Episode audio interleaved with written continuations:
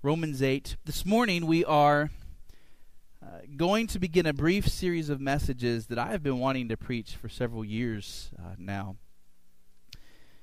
I've been wanting to preach these messages mainly for my own sake uh, because I know how badly that I need them, and I have had them on the schedule time and time again and taken them off. Had them on the schedule time and time again and then said, no, now's not right. And in the Lord's providence, this does seem to be the most appropriate time. Uh, the name of this series is Killing Sin by the Spirit. And it really is not a detour uh, from Romans 8. Uh, rather, having preached several messages on Romans 8, verse 13, and what it means to kill sin by the Spirit, this series is meant to be application. Uh, in other words, what I want to do now is get very, very practical. Uh, having seen in general from Romans 8:13 what it means to put to death the deeds of the body by the Spirit, I want to ask what does that actually look like in your life and in my life? Uh, what does that look like on Monday and Tuesday? What does it look like when we're fighting one sin or another? And so let's look again at Romans 8. We'll begin reading in verse 12, and I want us to see, especially verse 13, just to remind ourselves what it says. Romans 8, verse 12. So then, brothers, we are debtors, not to the flesh, to live according to the flesh. For if you live according to the flesh, you will die. But if by the Spirit you put to death the deeds of the body, you will live. So we've seen that if we live according to the flesh, indulging in a lifestyle of thoughts, attitudes, desires, actions that are opposed to God, we will experience eternal death in hell. But if we, by the Spirit, put to death those evil thoughts, attitudes, desires, and actions that are opposed to God, we will experience eternal life in heaven. And we've seen that this is not salvation by works. This is the kind of work that a saved person does. That is, this is not the basis of our salvation, this is the fruit of our salvation. And how do we kill sin by the Spirit? We've seen that it must include faith in our Savior and in His truth. We've seen that it must include a life of prayer. We've seen that it must include making good use of the means of grace, especially the Word of God, as it comes to us in its various forms. Now, what does that look like in real life? So we're going to take a few sermons to work this out, and we're going to do this using what is called the seven deadly sins pride, avarice, which is another word for greed, uh, lust, gluttony, sloth, envy, and anger. Uh, we are not Roman Catholic. Uh, we don't believe in making distinctions between uh, venial sins and mortal sins as they do we believe that all sins are deadly sins, that all sins make us guilty before God and deserving of hell. But we're going to use these seven because these are common sins. These are sins that all of us struggle with to some degree. And therefore, my prayer is that as we work out how to combat each of these for Christ's sake, in Christ's power, that you will find your life greatly helped by these messages and that we will see real change for Christ's sake happen in our lives through these messages. Because Mount, Mount Hermon, we, we don't come here on Sunday mornings to hear the Word of God and not be changed by it. Uh, we don't come just to be hearers of the Word of God, we come to be doers of the Word of God. Real Christianity is not composed of just coming to church and hearing sermons. Real Christianity is composed of receiving the Word of God and then putting the Word of God into practice. And so, what has to be at the, the top of my mind as a pastor in every passage we study is this Have we really explained how to do this? How to live this out? And so, I hope you'll consider taking notes. If you'll consider doing what you need to do to learn from these sermons, and then by grace, trusting in Christ, praying constantly, knowing who you are as a child of God, seek to put these things into action. Now, I'll be bringing our attention this morning, especially to verses from all over the Bible. Uh, this first sermon, perhaps more than all the others, is not strictly expository in the sense of taking a single passage and unpacking that passage. Rather, this I'm going to use passages from all over the Scriptures that deal with the sin of pride, and then think about how to put Romans 8:13 into practice concerning this sin. Each of these sermons will have the same outline. First will be the sin defined.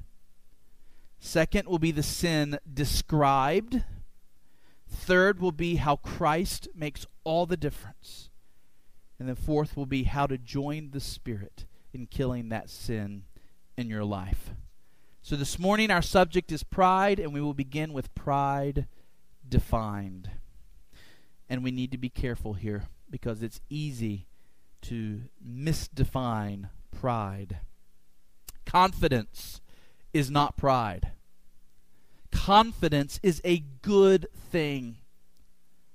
God's people are told to be bold as a lion God's people are to be a people so secure in their relationship to God that they are able to fulfill their callings and change this world with a Christ exalting confidence. We're not to be a people of self esteem, but we are to be a people of Christ esteem. And there is to be a confidence that comes out of that a confidence rooted through faith in what God has done for us and what His Bible says about who we are. Confidence is not pride. You need to be confident in Christ. Pride, properly defined, is an attitude of glorying in oneself. Glorying in oneself. It's an attitude of deservedness.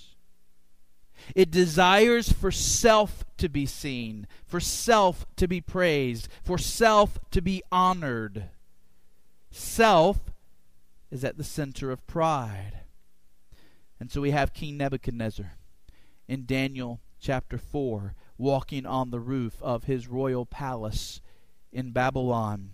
And he looks out over his kingdom and he says, Is not this great Babylon, which I have built by my mighty power as a royal residence for the glory of my majesty?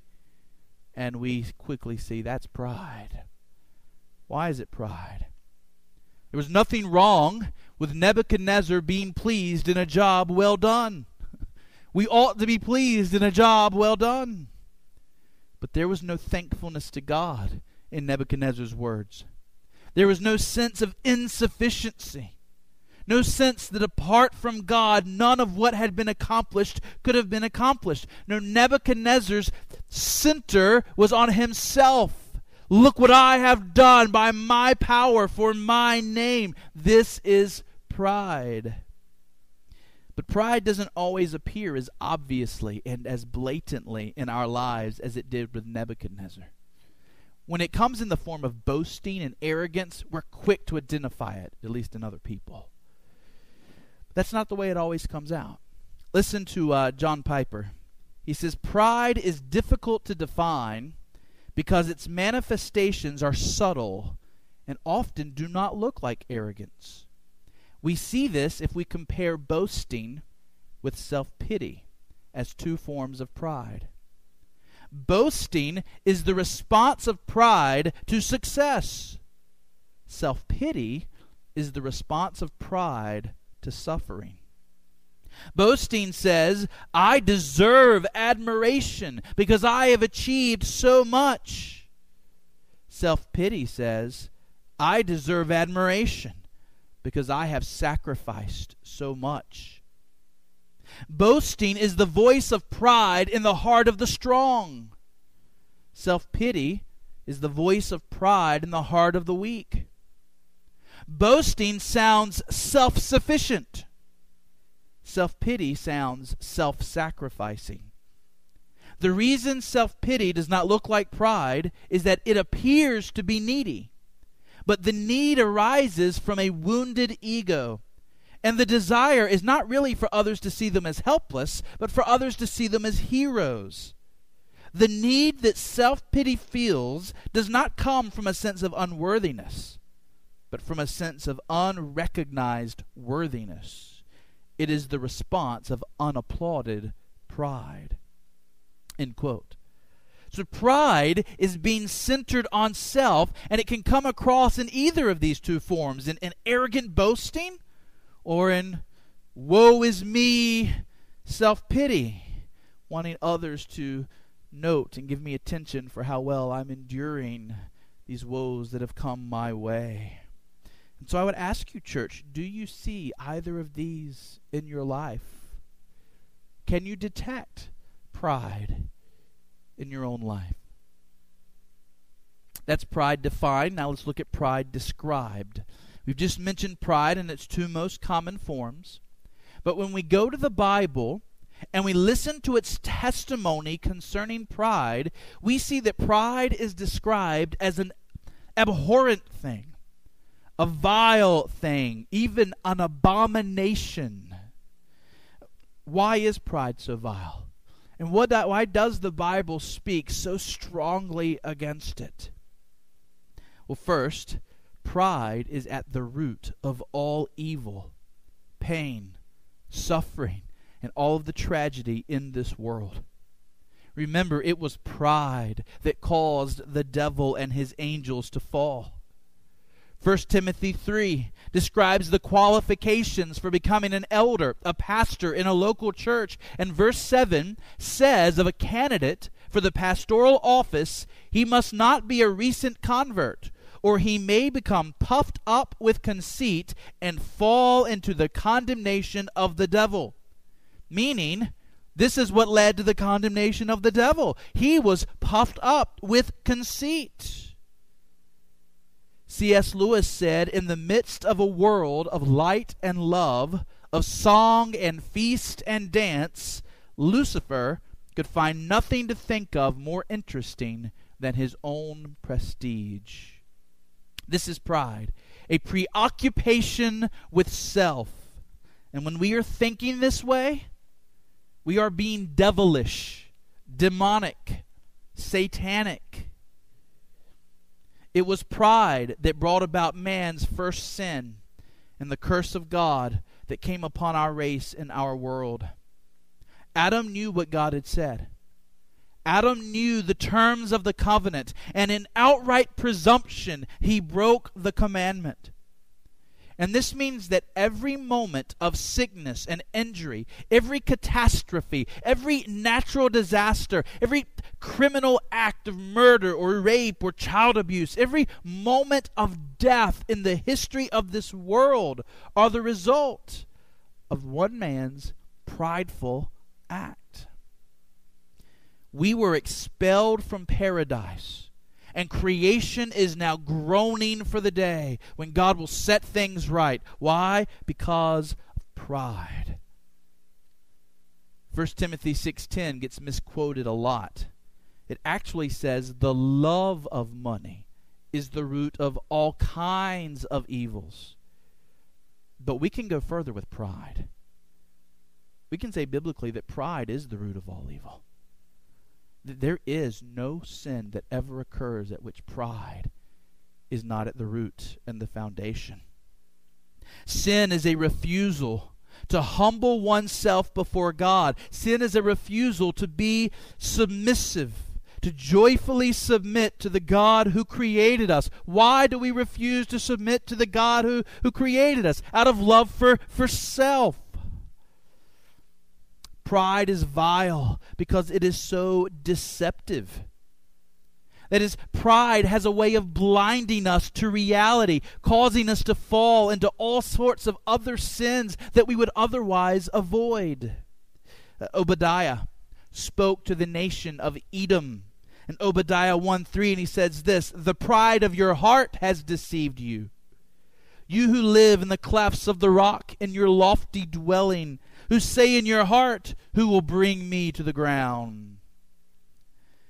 I heard a story this week about how, um, oh, I'm trying to remember if it was the Dutch or what country it was, that they had had a, a, a ship that years ago had been captured by a Somali pirate and they've been trying for years to get this Somali pirate to come to their country so that they would have jurisdiction to arrest him and put him in prison.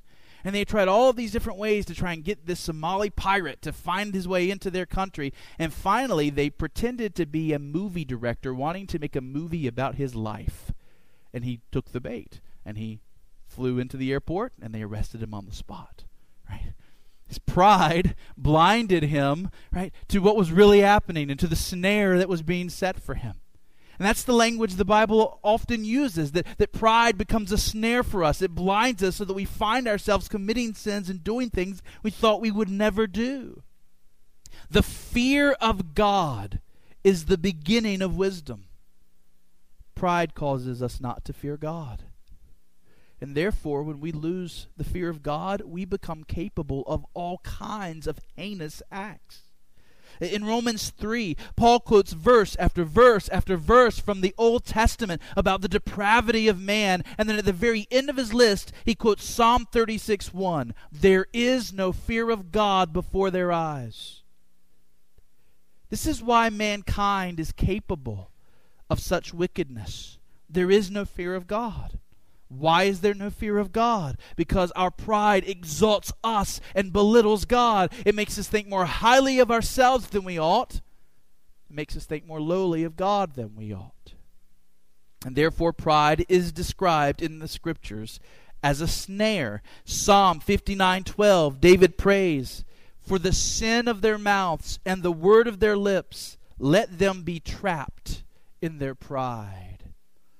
And so Mount Hermon hear this warning your pride will trap you, it will deceive you, it will ensnare you.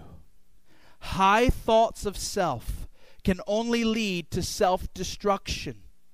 1 Corinthians 10:12 Let anyone who thinks that he stands take heed lest he fall. Have you ever considered the effects of pride on your relationships? How pride makes you unloving.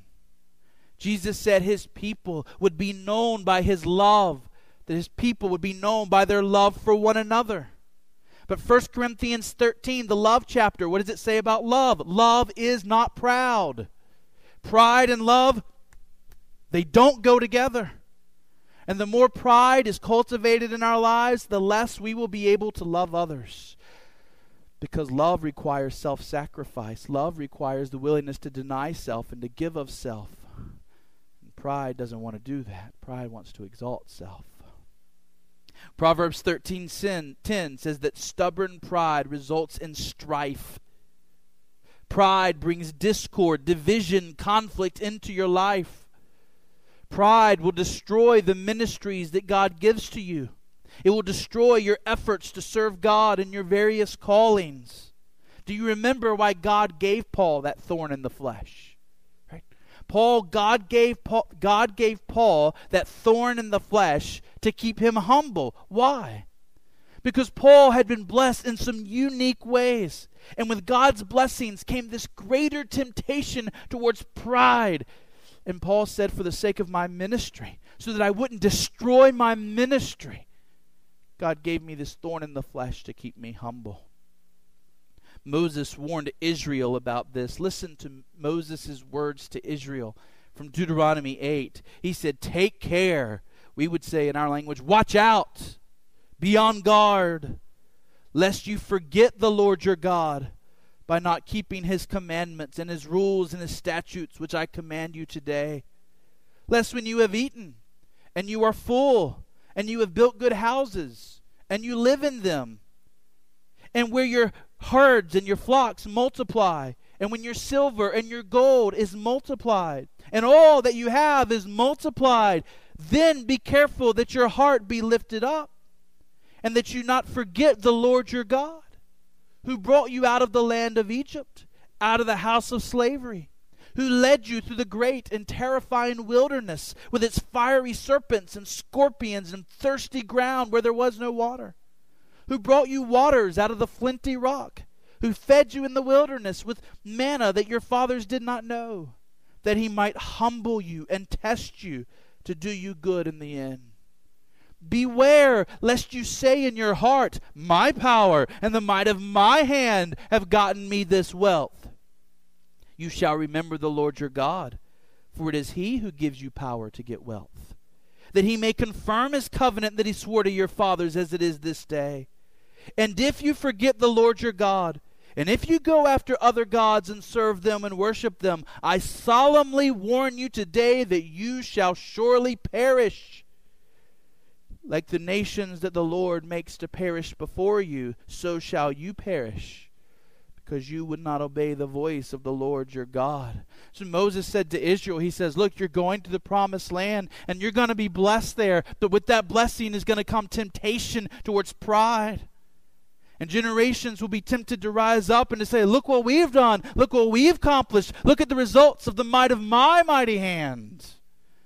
And he said, That will lead to disobedience. And if you go that way, you will surely perish. That's no less true for us, church. Pride is not something we can treat lightly. If there is any such thing as a small sin, this one is not it. Those who live in self righteousness are the furthest away from God. Jesus reserved his strongest rebukes for the Pharisees, for those living in self righteousness. To quote C.S. Lewis again, he said, Prostitutes are in no danger of finding their present life so satisfactory that they cannot turn to God. But it is the proud, the avaricious, the self righteous that are in that danger. Uh, you remember the parable of the Pharisee and the tax collector in Luke 18. Both were praying, but the Pharisee was proud and he was self righteous. And in the Greek, verse 11, literally it says this the, the Pharisee standing prayed to himself. In other words, though the Pharisee was praying because of his pride, he wasn't really praying at all. He was praying to self. He thought he was praying to God, but God had nothing to do with his prayers. God has nothing to do with the prayers of the proud. They are an abomination to him. You see, pride will only disrupt your relationship with, with others. Pride will disrupt your ministry, but pride disrupts your relationship, your very communion with God. James 4 6 God opposes the proud. You ever thought about what it means for God to be opposed to you? We need to hear that and tremble. Here you are striving for this, you're striving for that, you're working for this, you're working for that, and you're praying and you're saying, I don't understand, I'm doing everything right, and, I, and it's not working out. Where's the fruit? Where's the blessing? Are you living in pride? God is opposed to you if you are. If you parent in pride, God is opposed to your parenting. You should expect that He would thwart your efforts and not bless them. If you work in business and conduct your business in pride, you should expect that God would be opposed to your work. It should not surprise you when you find that your work is not successful, when you find that it is neither fruitful nor pleasant. Listen to Puritan William Law. He says, Pride must die in you, or nothing of heaven can live in you. Under the banner of this truth, give up yourselves to the meek and humble spirit of the holy Jesus. Humility must sow the seed, or there can be no reaping in heaven. Look not at pride only as an unbecoming temper, nor at humility only as a decent virtue No, for the one is death, and the other is life. The one is all hell, and the other is all heaven. So much as you have of pride in you, you have of the evil one alive in you. And so much as you have of true humility in you, you have of the Lamb of God in you. Could you see with your eyes what every stirring of pride does to your soul? You would beg of everyone you meet to tear this viper from you, even if it meant losing a hand or an eye. Could you see what a sweet, divine, transforming power there is in humility? How it expels the poison of pride? how it makes room for the Spirit of God to dwell in you. You would rather wish to be the footstool of all the world than to want the smallest degree of it. What has God promised to those who live in pride? Isaiah 2:11 The haughty looks of a man shall be brought low the lofty pride of men shall be humbled and the Lord God alone will be exalted in that day. In other words there is coming a day when the pride of man will be crushed. Let us pray that God will strip us of our pride now by the work of His Spirit so that we don't have to face the complete destruction of pride that will come when God condemns the wicked. So that's pride described. I hope now you see what a vile, loathsome thing it is. How does Christ make all the difference? I'm going to say the same five things in every sermon on every sin about how Christ makes all the difference. Number one, Jesus set the example for us. Christ is our example of humility, leaving heaven, becoming a man, going to the cross, bearing the wrath of God for sinners. Jesus is our example of humility. Number two, Jesus on the cross took the punishment that sinners deserve. So all of our sins of pride were nailed to the cross of Christ. The hell that we deserved was borne by Christ on the cross if we believe. Number three, Christ has promised us a day when we will be perfectly holy. The hope that we have before us is that we will not always battle with pride. We will be made holy, perfectly fit for heaven. Number four, Christ by the Spirit is making us holy now. Which means that if you are a Christian, the Spirit is at work in your life this moment, humbling you, working to kill pride in you. You do not fight your pride alone. You wouldn't have a chance that way. No, you join the Spirit in this fight, and the Spirit will be victorious. And then number five, Christ, by his Spirit, through his word, causes us to know his love for us. So that we don't fight pride out of a desperate attempt to make things right with God. No, just the opposite. We fight pride with the calm assurance that we are Christ's and He is ours. That we are loved, church. We fight pride in the confidence that we are loved by our Savior, loved with a love beyond our imagination to grasp, and this is where we find our strength. And why do I make those five points?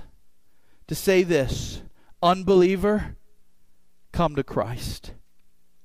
Without Christ, your sins of pride will condemn you. Without Christ, your sins of pride will send you to hell. Without Christ, you have no chance of defeating this enemy. And your life will be a curse in this world, not a blessing to those you love. Unbelievers feel the weight of your pride dragging you to hell. Feel it as a poison that follows you everywhere you go, contaminating everything you do, every relationship you have. Your only hope is Jesus. Amen? And He stands ready and willing to save every person that will come to Him. And to save you not only, as Pastor Merle prayed earlier, from the penalty of the sin that you deserve. But He will save you from the power of that sin. He will not only save you from the guilt of your pride, but from the power of pride in your life. So submit yourself to Christ. Jesus is the only way to kill sin by the Spirit. And so here's our fourth and final heading How do we walk with the Spirit in killing pride in our lives? This is for us who are in Christ. This is for us who know His love. This is for us who have the Spirit, taking to heart what we learned in Romans 8:13. How then do we kill pride? Few words of counsel. First, the Spirit, by the Word, is working to give you illumination. Illumination. Uh, the Spirit is seeking to give you a proper understanding concerning pride and therefore join with him by seeking to be illuminated.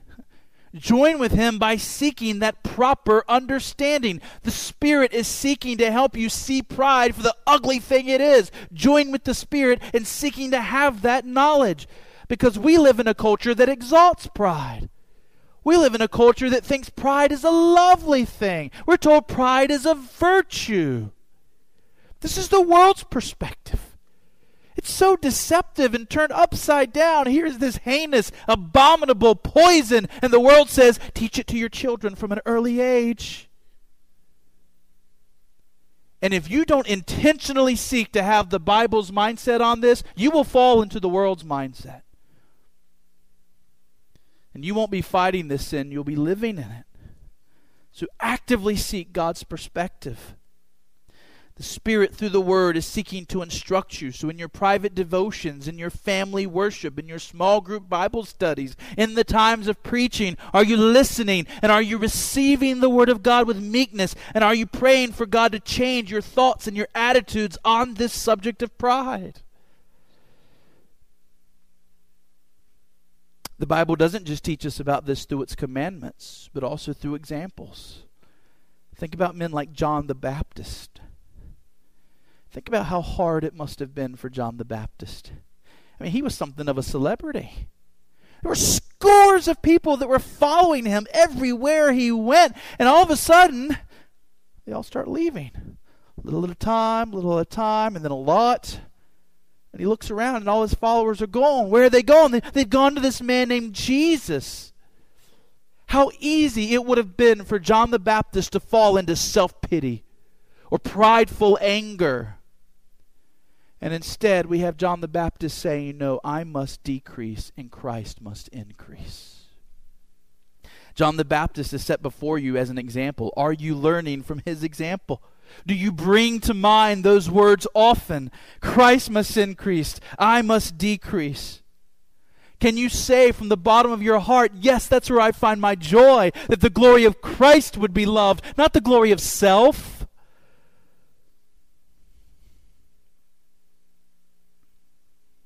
As one old hymn put it, Oh, to be but emptier, lowlier, mean, unnoticed, and unknown, and to, for God to fill a vessel holier, filled with Christ and Christ alone.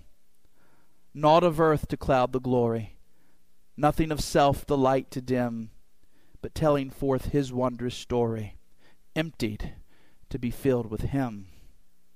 Or as Psalm 115 1 says it, Not to us, O Lord, not to us, but to your name be glory, for the sake of your steadfast love and faithfulness.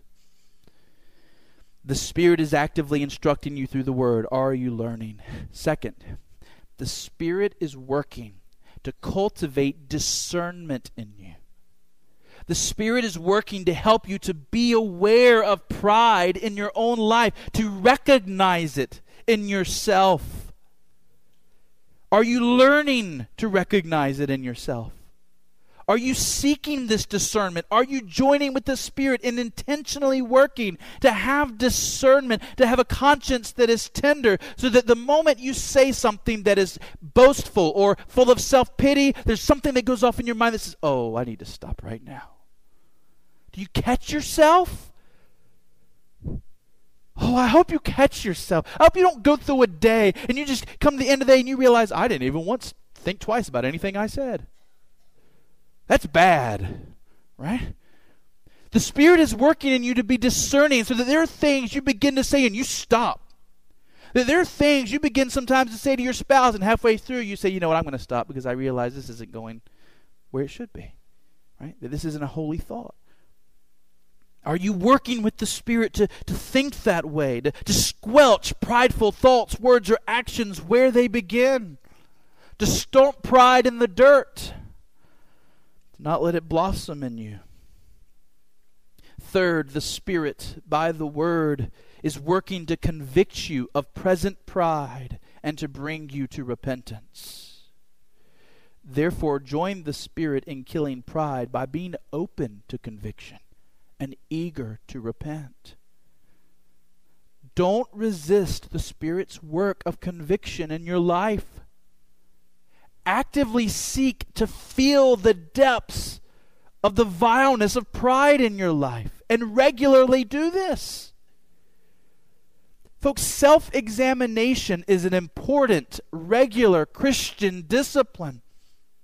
If you go weeks, months, or even years without putting before your, your life the mirror of the Word of God and allowing yourself to feel utterly vile before God,